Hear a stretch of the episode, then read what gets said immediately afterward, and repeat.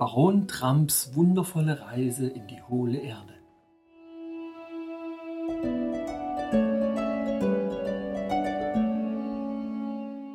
Familie Donald J. Trump Prophezeiung von vor 130 Jahren.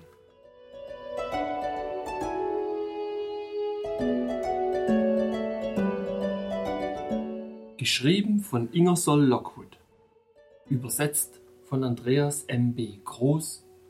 Gelesen von Andreas Köhler.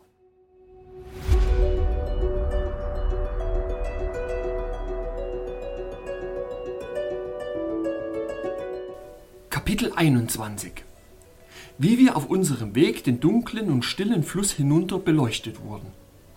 Plötzlicher und heftiger Angriff auf unser schönes Muschelboot. Ein Kampf um das Leben gegen schreckliche Widrigkeiten und wie Bulger mir dabei beistand. Kalte Luft und Eisbrocken. Unser Eintritt in die Höhle, aus der sie kamen. Das Muschelboot kommt zum Ende seiner Reise. Sonnenlicht in der Welt, innerhalb der Welt und alles über das wunderbare Fenster, durch das es sich ergoss und das geheimnisvolle Land, das es beleuchtete.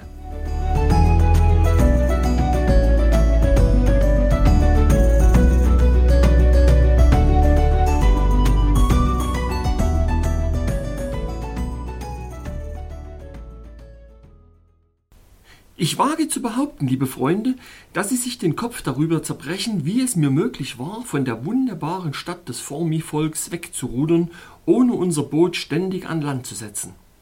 Ach, ihr vergesst, dass der scharfäugige Bulger am Ruder war und dass es nicht das erste Mal war, dass er mich durch die für meine Augen undurchdringliche Dunkelheit gelotst hat. Aber mehr als das. Ich entdeckte bald, dass das Plätschern meiner silbernen Ruder meine kleinen Freunde, die Feuereidechsen, in ständigem Alarmzustand hielt. Und obwohl ich das Knistern ihrer Schwänze nicht hören konnte, dienten die winzigen Lichtblitze doch dazu, das Ufer wunderbar zu markieren. Ich zog also willensstark los und diesen dunklen und stillen Fluss hinunter, denn es gab eine Strömung, wenn auch kaum wahrnehmbar, und ich wurde mit Bulger in der schönen Barke aus Schildkrötenpanzer mit ihrem Bug aus geprägtem und poliertem Silber dahingetrieben.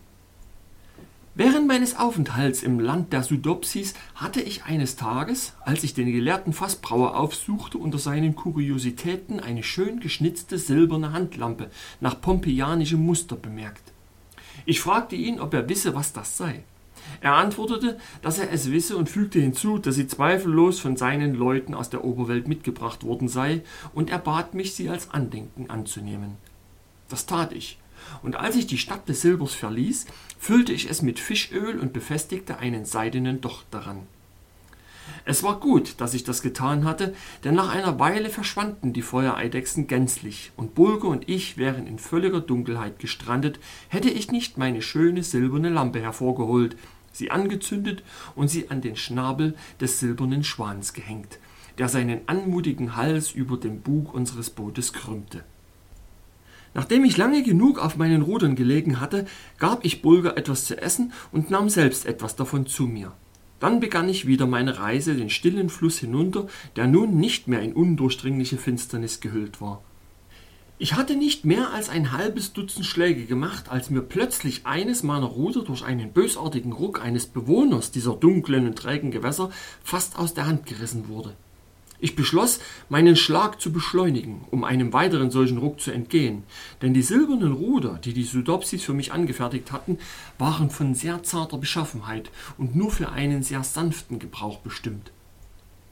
Plötzlich wurde ein weiteres bösartiges Schnappen nach meinem anderen Ruder ausgeführt. Und dieses Mal gelang es dem Tier, seinen Griff beizubehalten, denn ich wagte nicht zu versuchen, das Ruder aus seinem Zugriff zu reißen, aus Angst, es zu brechen.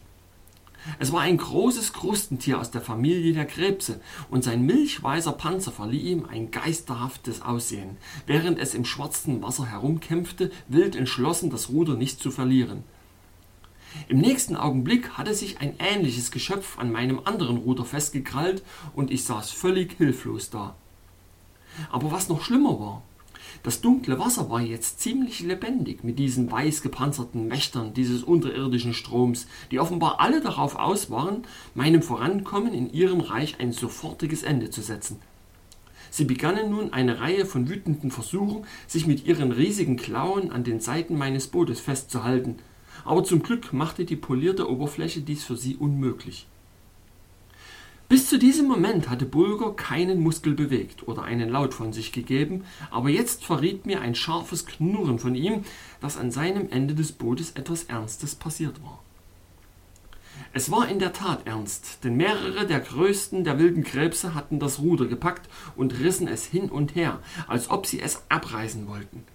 Jeder Versuch verursachte natürlich einen Ruck an den Pinnenseilen, die Bulger zwischen den Zähnen hielt. Aber er hielt sich fest und widerstand ihren wütenden Bemühungen so gut er konnte, und es gelang ihm, das Ruder vorerst zu retten.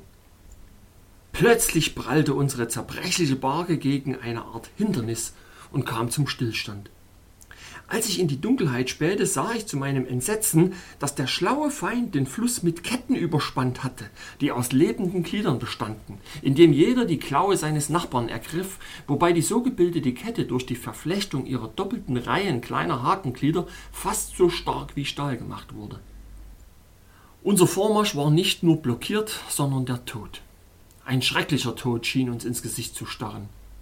Denn welche Hoffnung auf Entkommen könnte es geben, wenn Bulger und ich ins Wasser springen würden, das jetzt von diesen schnell schwimmenden Kreaturen belebt war, die ihre riesigen Klauen herumwirbelten, um einen Weg zu finden, uns zu erreichen? An der tapferen Art, mit der Bulger das wild schwimmende Ruder hielt, sah ich, dass er entschlossen war, sich nicht zu ergeben. Aber ach, Tapferkeit ist nur eine jämmerliche Sache für zwei, die mit tausend kämpfen. Und doch hatte ich nicht den Kopf verloren, das darf man nicht glauben. Gewiss, ich war schwer in Bedrängnis. Der Staub der Waage, wenn er auf ihrer Seite dicker wäre, könnte meine Waage gegen den Balken schlagen lassen. Ich hatte beide Riemen ins Boot gezogen, indem ich hinüberreichte und die darin befestigten Krallen abschlug, und hatte bis zu diesem Augenblick jedes der wilden Geschöpfe zurückgetrieben, dem es gelungen war, eine seiner Krallen über den Rand des Bootes zu werfen.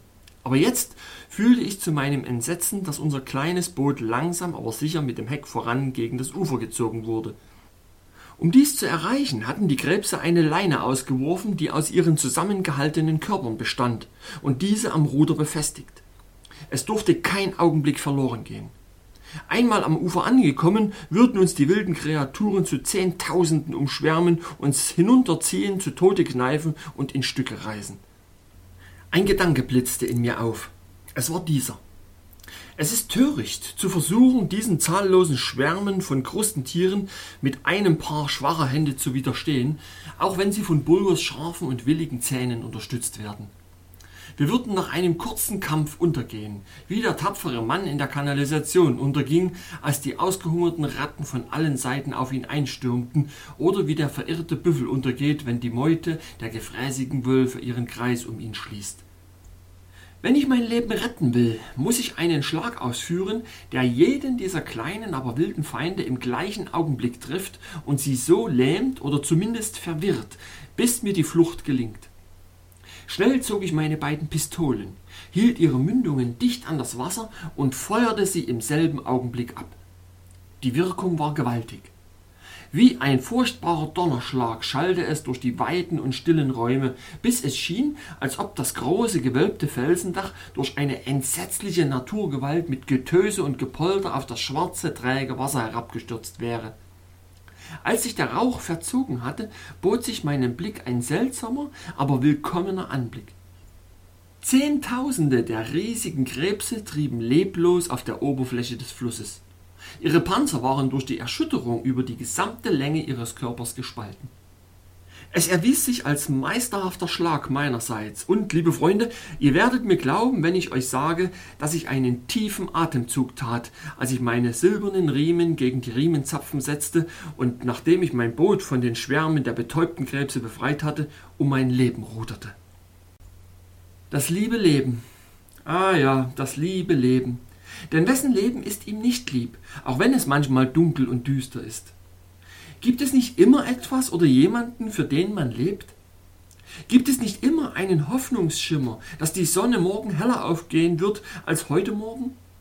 Jedenfalls wiederholte ich, dass ich um mein Leben ruderte, während Bulge die Pinnenseile hielt und unsere gebrechliche Barke aus polierter Muschel in der Mitte des Stromes hielt.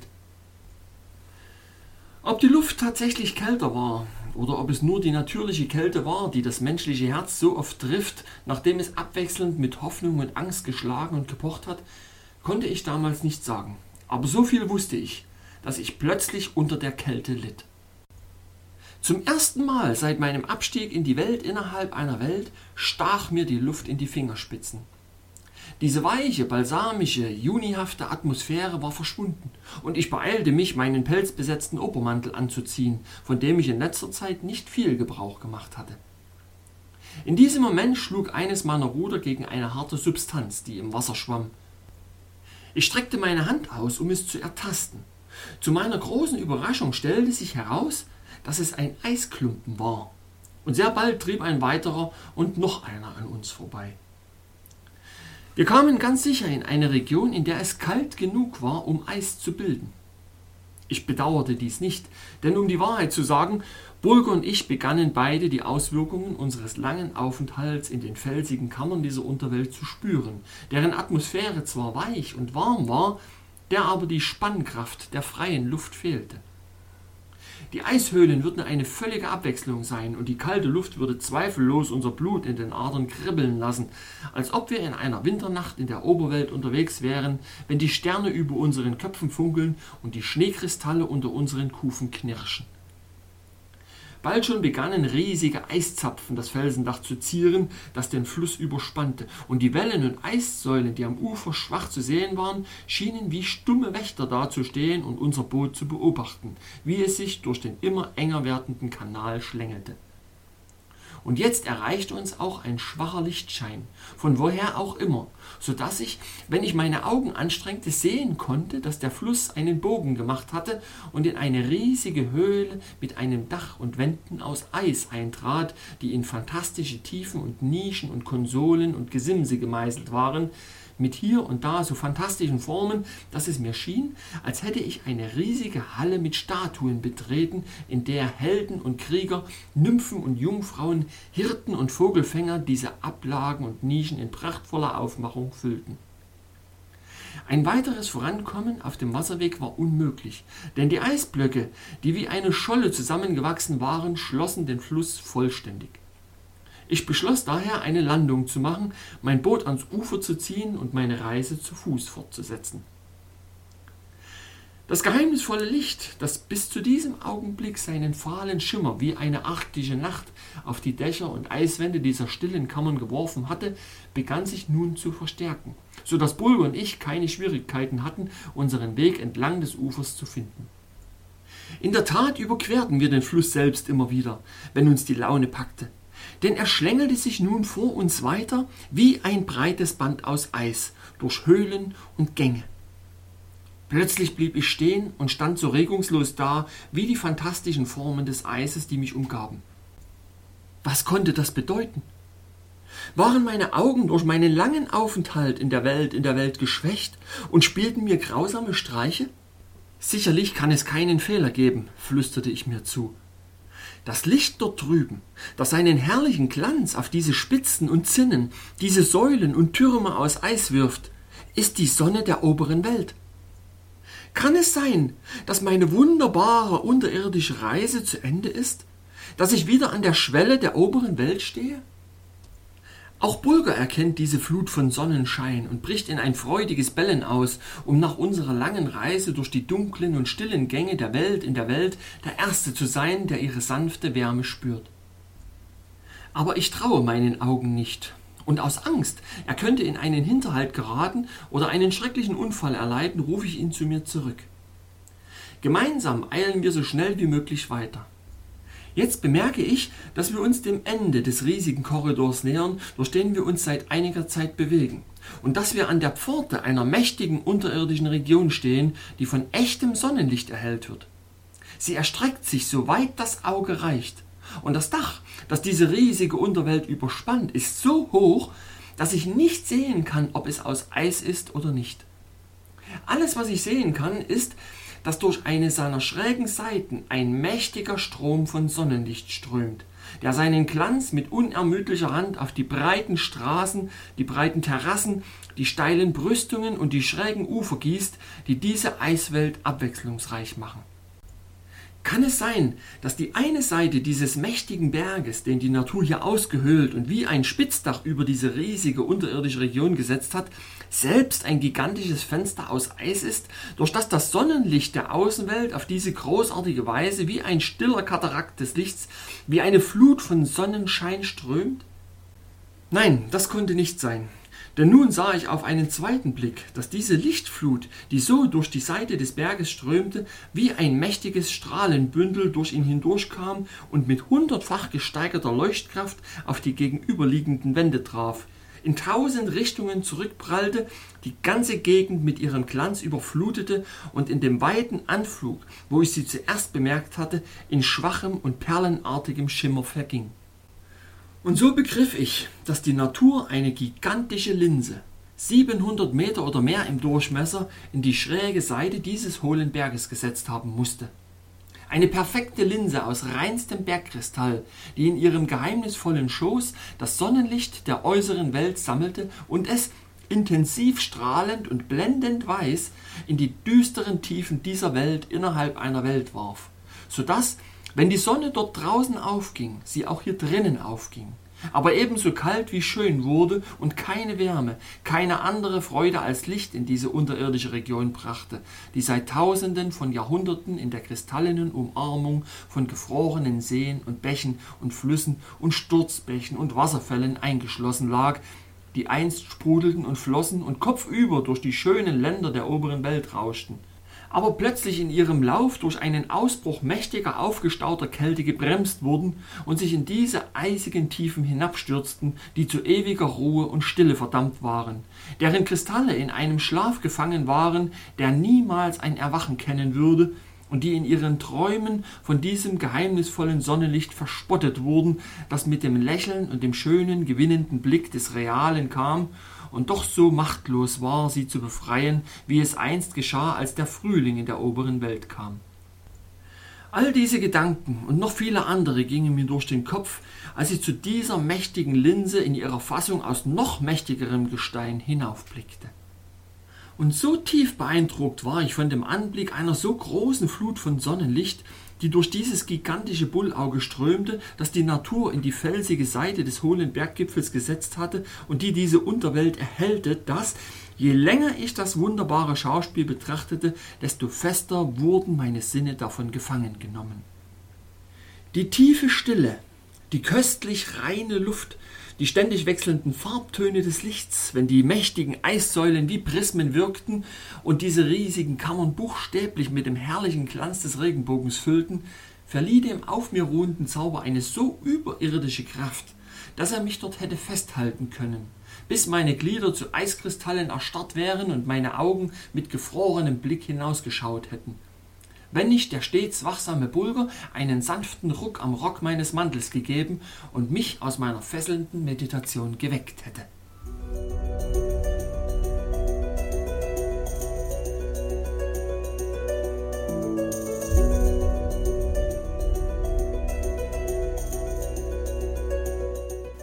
Kapitel 22 Der Eispalast im goldenen Sonnenlicht und was ich mir darin vorstellte wie wir von ein paar seltsam gekleideten Wächtern aufgehalten wurden. Die Koldiquerbs, seine frigide Majestät König Gelidus. Weiteres über den Eispalast zusammen mit einer Beschreibung des Thronsaals. Unser Empfang durch den König und seine Tochter Schneeblume. Kurze Erwähnung von Bully Brain oder Lord Heißkopf.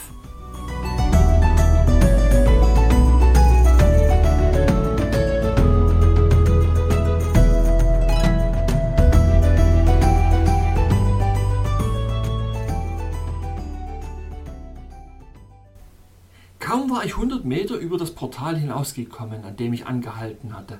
Als ich zufällig meine Augen nach der anderen Seite wandte, bot sich mir ein Anblick, der mir einen Schauer der Verwunderung und des Entzückens über den Rücken jagte. Auf der höchsten Terrasse stand ein Eispalast, dessen schlanke Minarette, hoch aufragende Türme, abgerundete Türmchen, die geräumige Plattform und die breiten Treppenstufen im Sonnenlicht glitzerten, als wären sie mit Edelsteinen besetzt. Es war ein Anblick, der das gleichgültigste Herz rührte, ganz zu schweigen von einem, das so voller Eifer und Lebendigkeit war wie das meine.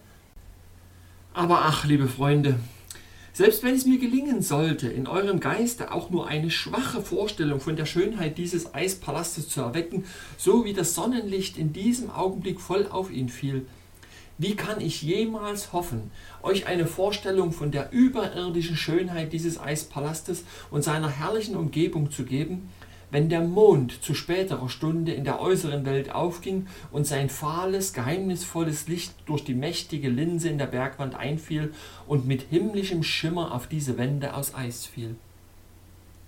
Aber der eine Gedanke, der mich jetzt bedrückte, war, kann diese wunderbare Behausung ohne einen Bewohner sein?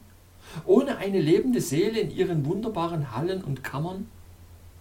Oder können seine Bewohner, von der erbarmungslosen Kälte eingeholt, nicht mit weit aufgerissenen Augen und eisigem Blick starr wie Marmor in Stühlen aus Eis sitzen, weißes, gefrostetes Haar an eisige Kissen gepresst und die Hände steif um Kristallbecher gelegt, die mit gefrorenem Wein von topasfarbener Farbe gefüllt sind, während die Finger des Harfenspielers sich verkrampft an die Drähte klammern, steif wie die Drähte selbst, und die letzten Töne der Stimme des Sängers in gefiederten Kristallen aus gefrorenem Atem weiß zu seinen Füßen liegen?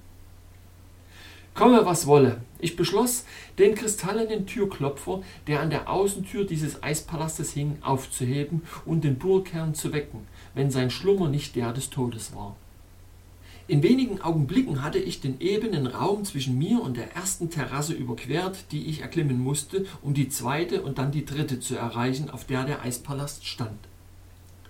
Stellen Sie sich vor, wie überrascht ich war, als ich mich nun am Fuße einer herrlichen Treppe befand, die von Meisterhand in das Eis gehauen worden war und zur oberen Terrasse führte.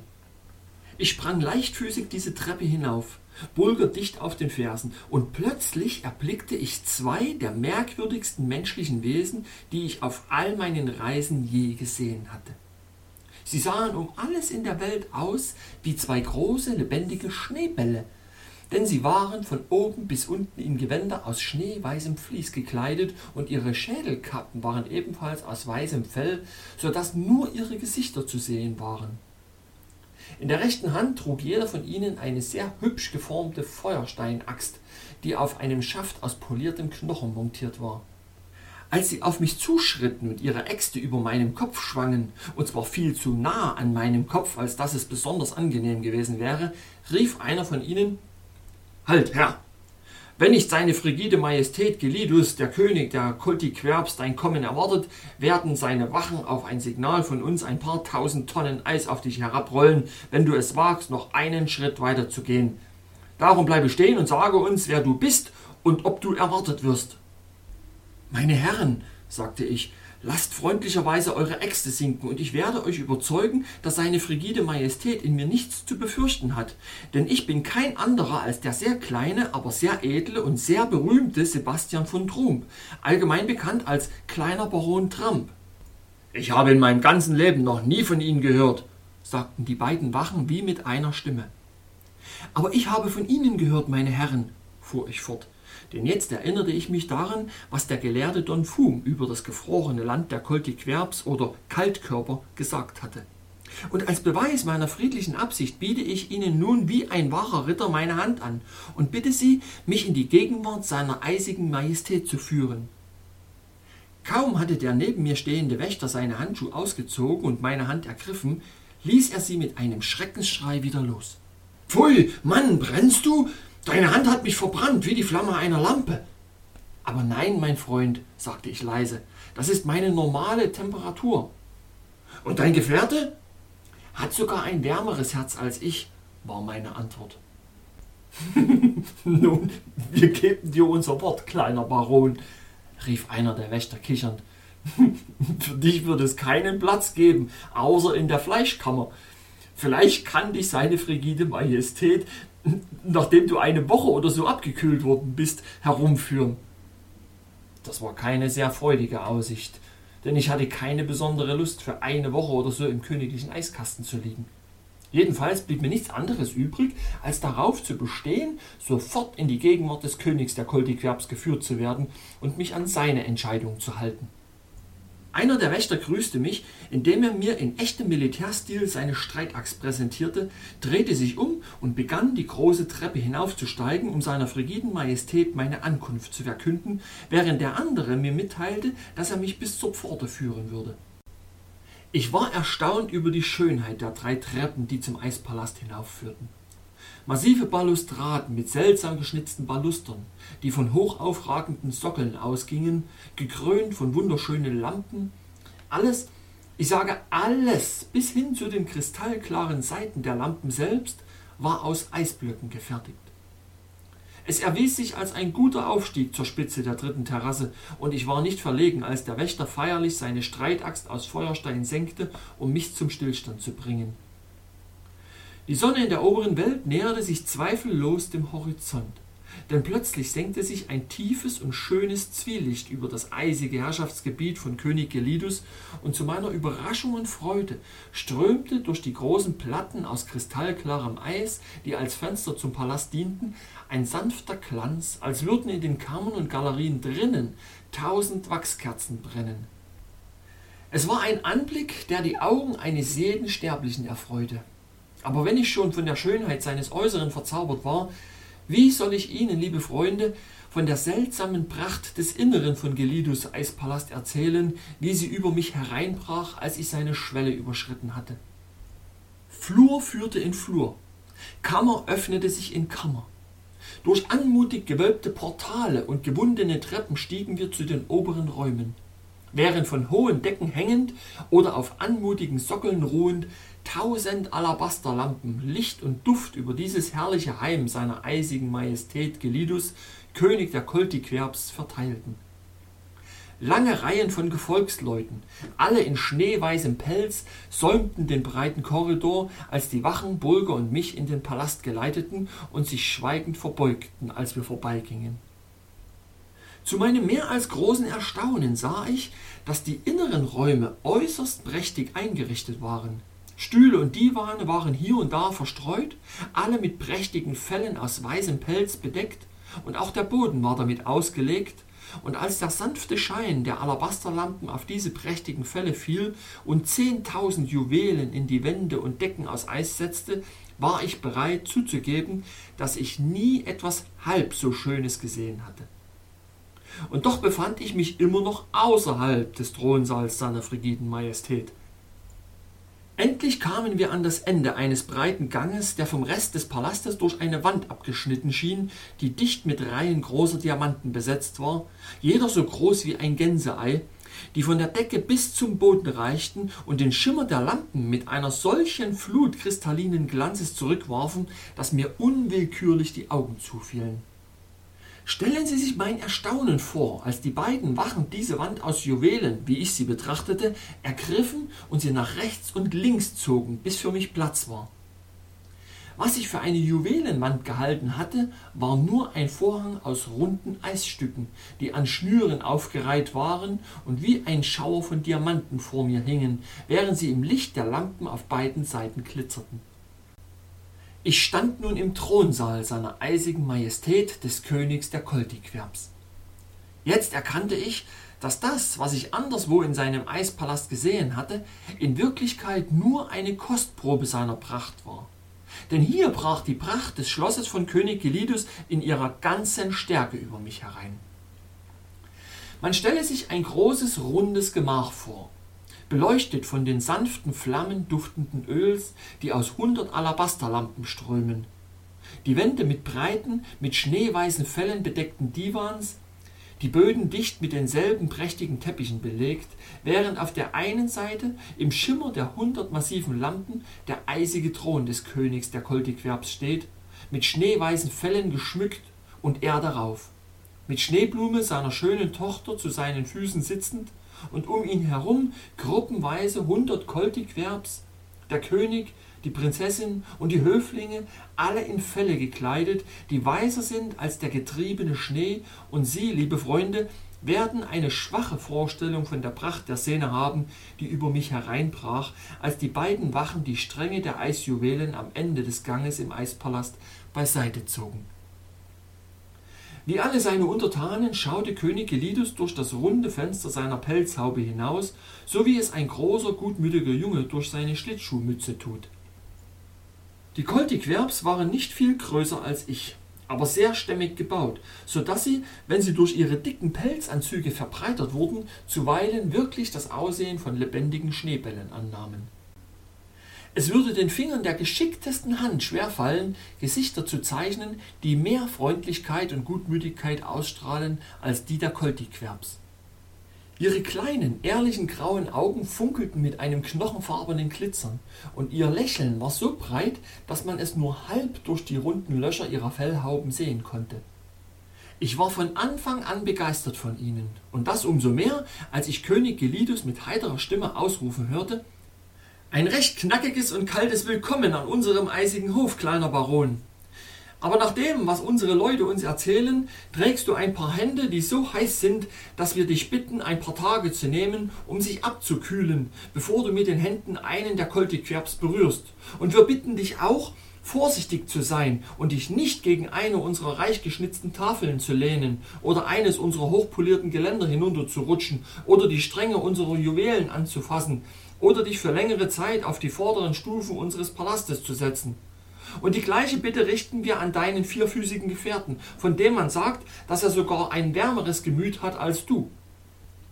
Ich verbeugte mich und küsste seiner frigiden Majestät die Hand und versicherte ihm, dass ich mich bemühen würde, meine Temperatur so schnell wie möglich zu senken und dass ich in der Zwischenzeit äußerst vorsichtig sein würde, mit keiner der kunstvollen Schnitzereien seines Eispalastes in Berührung zu kommen.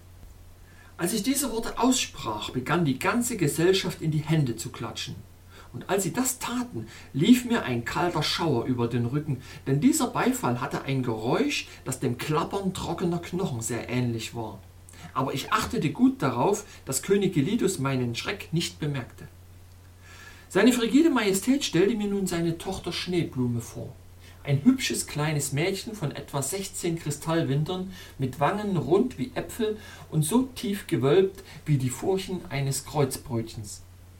Ihre Augen funkelten, als sie Bulgon mich betrachtete, und als sie sich an ihren frigiden Papa wandte, bat sie um Erlaubnis, die Spitze meines Daumens berühren zu dürfen. Und als sie das tat, stieß sie einen kleinen Schrei aus und begann auf ihren winzigen Finger zu pusten, als hätte ich ihn mit Blasen versehen. König Elides stellte mich auch einigen seiner Hoflieblinge vor. Alles Männer mit dem kältesten Blut im ganzen Land. Ihre Namen waren Jelly Keen, Frosty Feeds, Icy Cool und Klesiopoi. Sie waren alle furchtbar langsame Denker, wenn man sie zu irgendeinem Thema befragte. Es dauerte nicht lange, bis ich das herausfand. In der Tat baten sie mich, weniger warmherzig zu sein und keine Fragen zu stellen, da sie immer fanden, dass tiefes Nachdenken ihre Temperatur ansteigen ließ. Dies war, um ehrlich zu sein, sehr ärgerlich für mich. Denn ihr wisst, liebe Freunde, was für ein Unruhestifter mein Geist ist. Niemals schlafend, immer in einem Flattern wie der Kompass eines Seemanns, der in diese und jene Richtung zeigt, auf der Suche nach dem Polarstern der Weisheit. Nachdem ich seiner frigiden Majestät König Gelidus mein Anliegen vorgetragen hatte, befahl er einem seiner treuen Diener, mich in die dreifach ummauerte Eiskammer eines gewissen Koltiquerb namens Bullybrain zu führen, was wörtlich kochendes Gehirn bedeutet. Ein Mann, der mit einem heißen Kopf und folglich mit einem sehr aktiven Gehirn geboren worden war. 50 Jahre lang hatte König Gelidus sein Bestes getan, um dieses Subjekt zu kühlen, aber ohne Erfolg. Da ich gerade vor Ungeduld platzte, um eine ganze Reihe von Fragen über die Koltiquerbs zu stellen, können Sie sich vorstellen, wie erfreut ich war, die Bekanntschaft von Bully Brain oder Lord Hitzkopf, wie er bei den Koltiquerbs genannt wurde, zu machen. Aber, liebe Freunde, Sie müssen mich entschuldigen, wenn ich dies zum Ende eines Kapitels mache und hier eine kurze Pause einlege.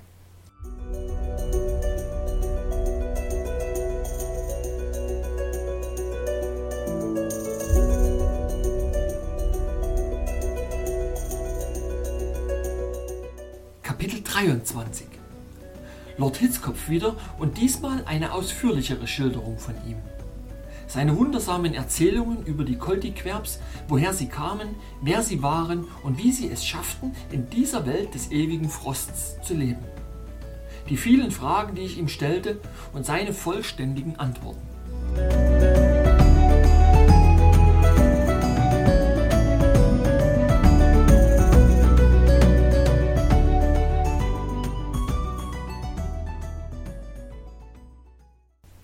Lord Bullibrain durfte nie einen Fuß in den Eispalast setzen. König Gelidus, gestützt auf die Meinung seiner Günstlinge, schwelgte noch immer in dem Glauben, dass er ihn am Ende doch noch würde kühlen können. Gewiss, er hatte viele Jahre an der Aufgabe gearbeitet, so dass es nun zu einer Art Hobby von ihm geworden war. Und fast täglich stattete seine frigide Majestät seinem hitzköpfigen Untertan einen Besuch ab und testete seine Temperatur, indem er eine kleine Eiskugel gegen seine Schläfen drückte. Für König Gelidus war ein Mann mit einer so hohen Temperatur eine ständige Bedrohung für den Frieden und die Ruhe seines Königreichs. Was wäre, wenn Lord Hitzkopf in einem Traum eines Nachts hinauswanderte und mit dem Rücken gegen eine der Wände des Eispalastes einschlief? Könnte er nicht so viel davon wegschmelzen, dass das ganze prächtige Gebilde in Schutt und Matsch zerfiele? Es war schrecklich daran zu denken, wenn er daran dachte, und er dachte oft daran. Aber Bully Brain hatte keine Angst vor mir und auch nicht vor Bulger. In der Tat war Bulger hoch erfreut, von einer warmen Hand gestreichelt zu werden, und er und Bully Brain und ich wurden bald die allerbesten Freunde. Aber seine frigide Majestät war so erschrocken, als er von dieser Freundschaft hörte, dass er von einem ziemlichen Wärmekrampf ergriffen wurde, denn, so dachte er, die vereinte Hitze dreier heißer Köpfe könnte dem Wohlergehen seines Volkes schrecklichen Schaden zufügen.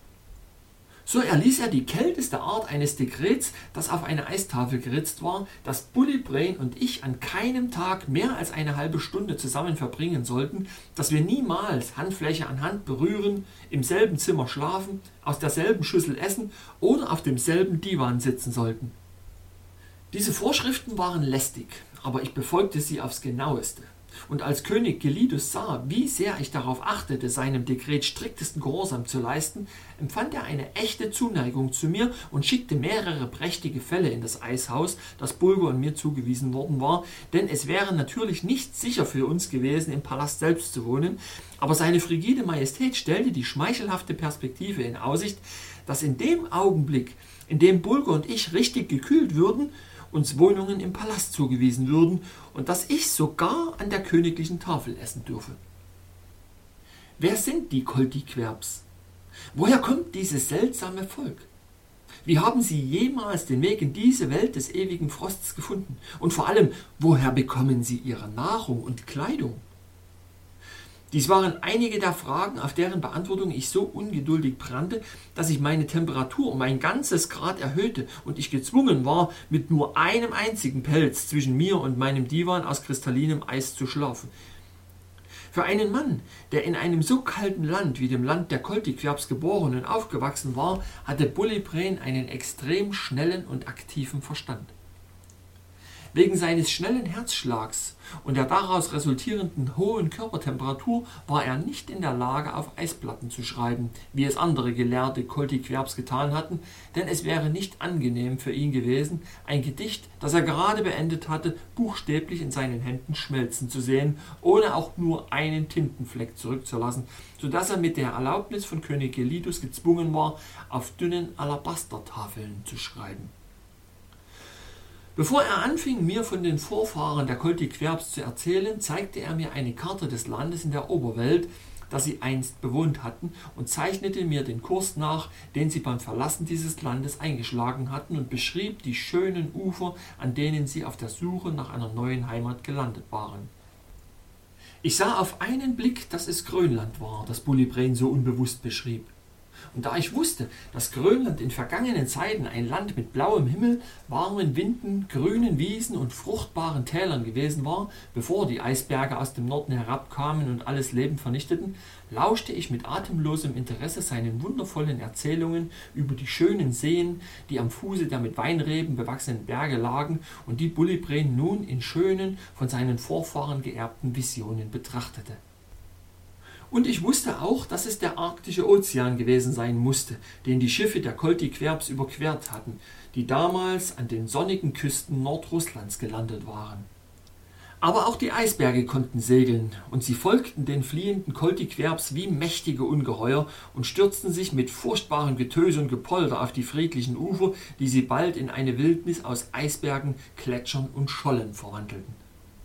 Nur eine Handvoll Koltiquerbs überlebte, und diese, die sich in ihrer stummen Verzweiflung in die Klüfte und Höhlen des Nordurals flüchteten, konnten von ihren Verstecken aus eines der seltsamsten Schauspiele betrachten, die jemals menschliche Augen erblickt hatten.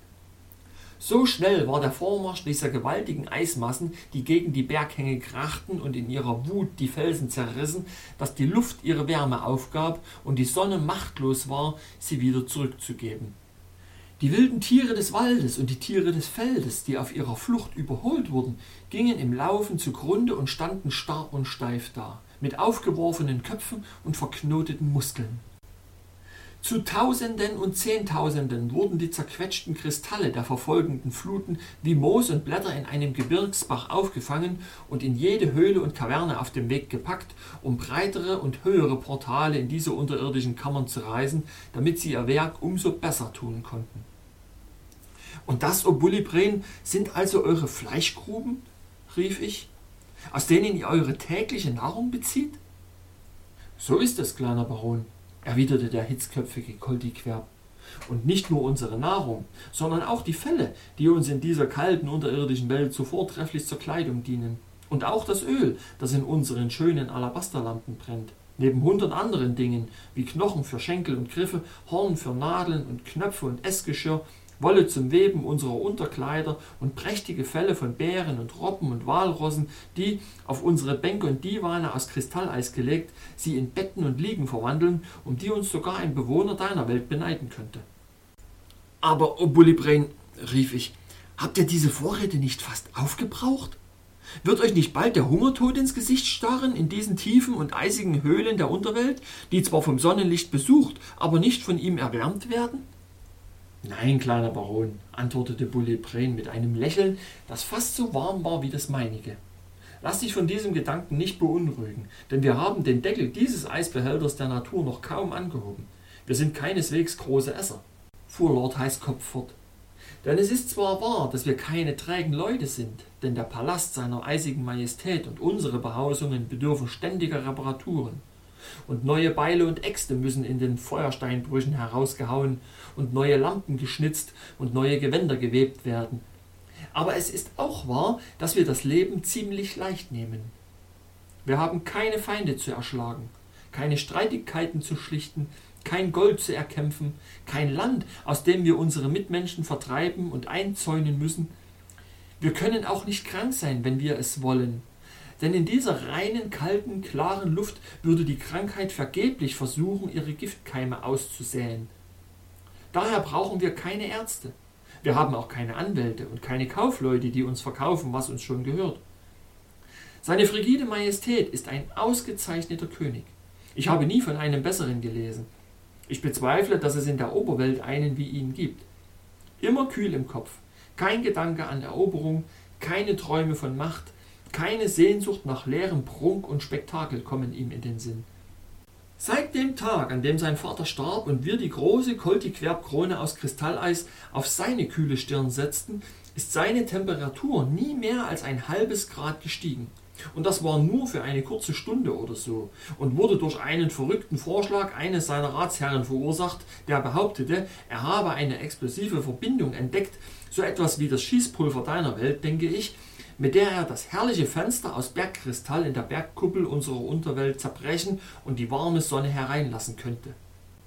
Hat seine frigide Majestät Gelidus diesen kühnen Koltiquerb zu Tode gebracht? fragte ich. Oh je, nein, antwortete Bullibrain. Er befahl nur, ihn so viele Stunden am Tag zu kühlen, bis alle seine fieberhaften Projekte zu Tode gekühlt waren. Denn zweifellos, kleiner Baron, weiß ein Mann mit deiner tiefen Gelehrsamkeit ganz genau, dass alle Krankheiten, unter denen deine Welt leidet, die Ausgeburten fiebriger Gehirne sind, von Gemütern, die durch die hohe Temperatur des Blutes, das durch die Zuflüsse zur Kuppel des Geistes galoppiert, ruhelos und visionär gemacht werden und wilde Träume und Visionen aufwirbeln. so wie deine Sonne den giftigen Dampf aus dem stagnierenden Teich hebt. Je mehr ich Bullibrain zuhörte, desto mehr mochte ich ihn. Tatsache ist, dass ich es vorzog, in seiner engen Zelle mit ihren schlichten Wänden aus Eis, die von einer einzigen Alabasterlampe beleuchtet wurden, zu sitzen und mich mit ihm zu unterhalten, als im prächtigen Thronsaal seiner frigiden Majestät König Gelidius herumzulungern. Aber Bulger hatte entdeckt, dass die Felle des Divans von Prinzessin Schneeblume viel dicker, weicher und wärmer waren als das einzige, das Lord Heißkopf zugestanden wurde, und deshalb zog er es vor, seine Zeit mit ihr zu verbringen. Aber aus Angst, er könnte Unheil anrichten, wagte ich es nicht, ihn zu lange mit der Prinzessin allein zu lassen.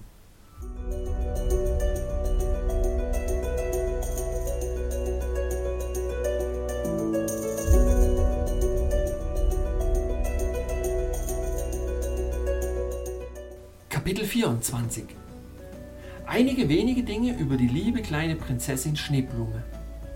Wie sie und ich schnell Freunde wurden und wie sie Bulger und mich eines Tages in ihre Lieblingsgrotte führte, um den kleinen Mann mit dem gefrorenen Lächeln zu sehen. Etwas über ihn. Was dabei herauskam, als ich ihn sah. Ziemlich ausführlich beschrieben.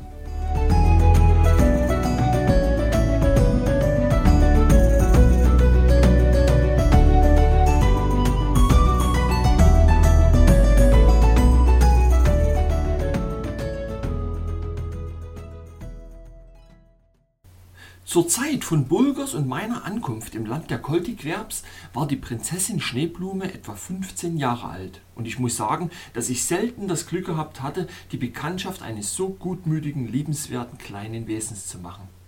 Sie huschte durch den Eispalast wie ein Sonnenstrahl, und sie hatte nichts von einem verwöhnten Kind an sich, obwohl sie manchmal ein bisschen schelmisch war. Ihre Stimme war so voller Musik wie die einer Lerche, und es dauerte nicht lange, bis sie und ich die besten Freunde der Welt geworden waren. Nun müsst ihr wissen, liebe Freunde, dass nach dem Gesetz der Koltiquerbs eine Prinzessin ihren Ehemann völlig frei wählen kann. Und seine frigide Majestät war sehr darauf bedacht, dass Schneeblume sich ihren so schnell wie möglich aussuchte. Außerdem gab ihr das Gesetz des Landes die vollkommene Freiheit, einen Ehemann von hohem oder niedrigem Rang zu wählen, vorausgesetzt, er war jung genug. Die Art und Weise, in der eine Koltiquer-Prinzessin ihre Vorliebe kundtun musste, bestand darin, dem jungen Mann, für den sie sich entschied, einen Kuss auf die Wange zu drücken. Das adelte ihn sofort, und er wurde zum Thronfolger des Eisthrons und hatte das Recht, auf dessen Stufen zu sitzen, bis er zum König gekrönt werden würde. Nun war seine eisige Majestät hoch erfreut, diese Freundschaft zwischen Schneeblume und mir entstehen zu sehen, denn er hoffte, meinen Einfluss zu nutzen, um sie dazu zu bringen, den notwendigen Kuss auf die Wange eines Jünglings zu setzen, bevor ich meine Abreise aus dem kalten Königreich der Koltiquerbs antrat. Ich gab ihm das Wort eines Edelmannes, dass ich mein Bestes tun würde, um seine Wünsche zu erfüllen. Mit Schneeblume als Führer machten Bulger und ich oft Spaziergänge durch die herrlichen Eisgrotten des Königreichs ihres Vaters und wählten Tage aus, an denen das Sonnenlicht der Außenwelt am stärksten durch die mächtige Linse in der Seite des Berges strömte. Dann nahmen diese Grotten eine Pracht an, die meine arme Feder nicht zu beschreiben vermag. Ihre kristallenen Labyrinthe glitzerten, als wären ihre Wände mit massiven, wunderbar geschliffenen und polierten Juwelen besetzt, und als wären ihre Decken mit Edelsteinen besetzt, die so unvergleichlich sind, dass alles Gold der oberen Welt bei weitem nicht ausreichen würde, um sie zu bezahlen.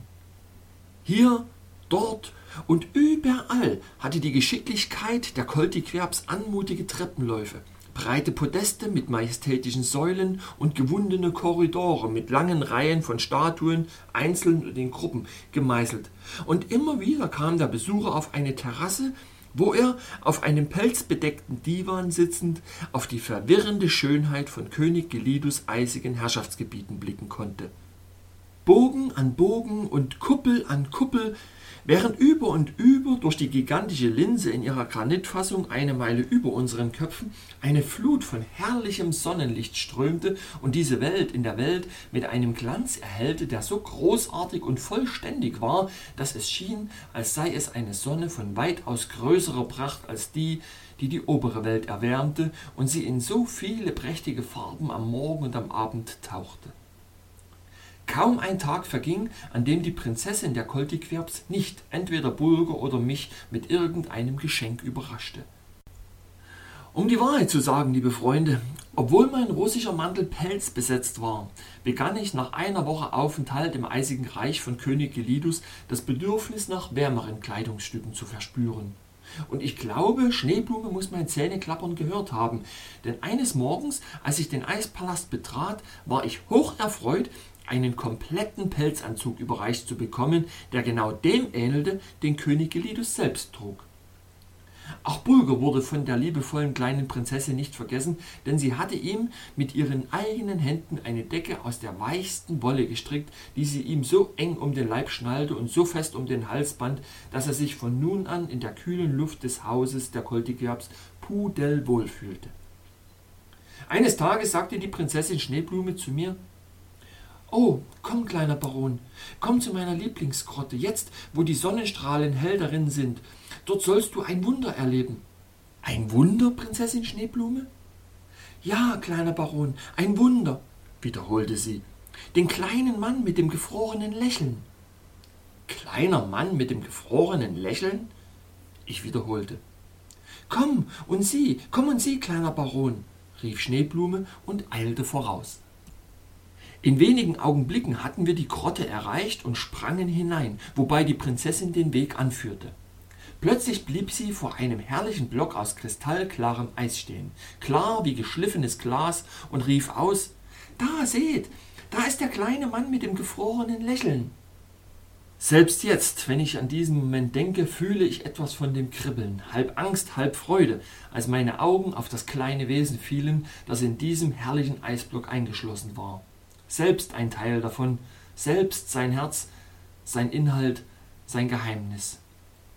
Dort, in seiner Mitte, in lockerer Haltung, mit weit aufgerissenen Augen und mit dem, was man ein Lächeln auf seinem Gesicht nennen könnte, das ist ein Schimmer von Freundlichkeit und Zuneigung in seinen seltsamen Augen mit den überhängenden Brauen, saß ein kleines Tier der Rasse der Schimpansen.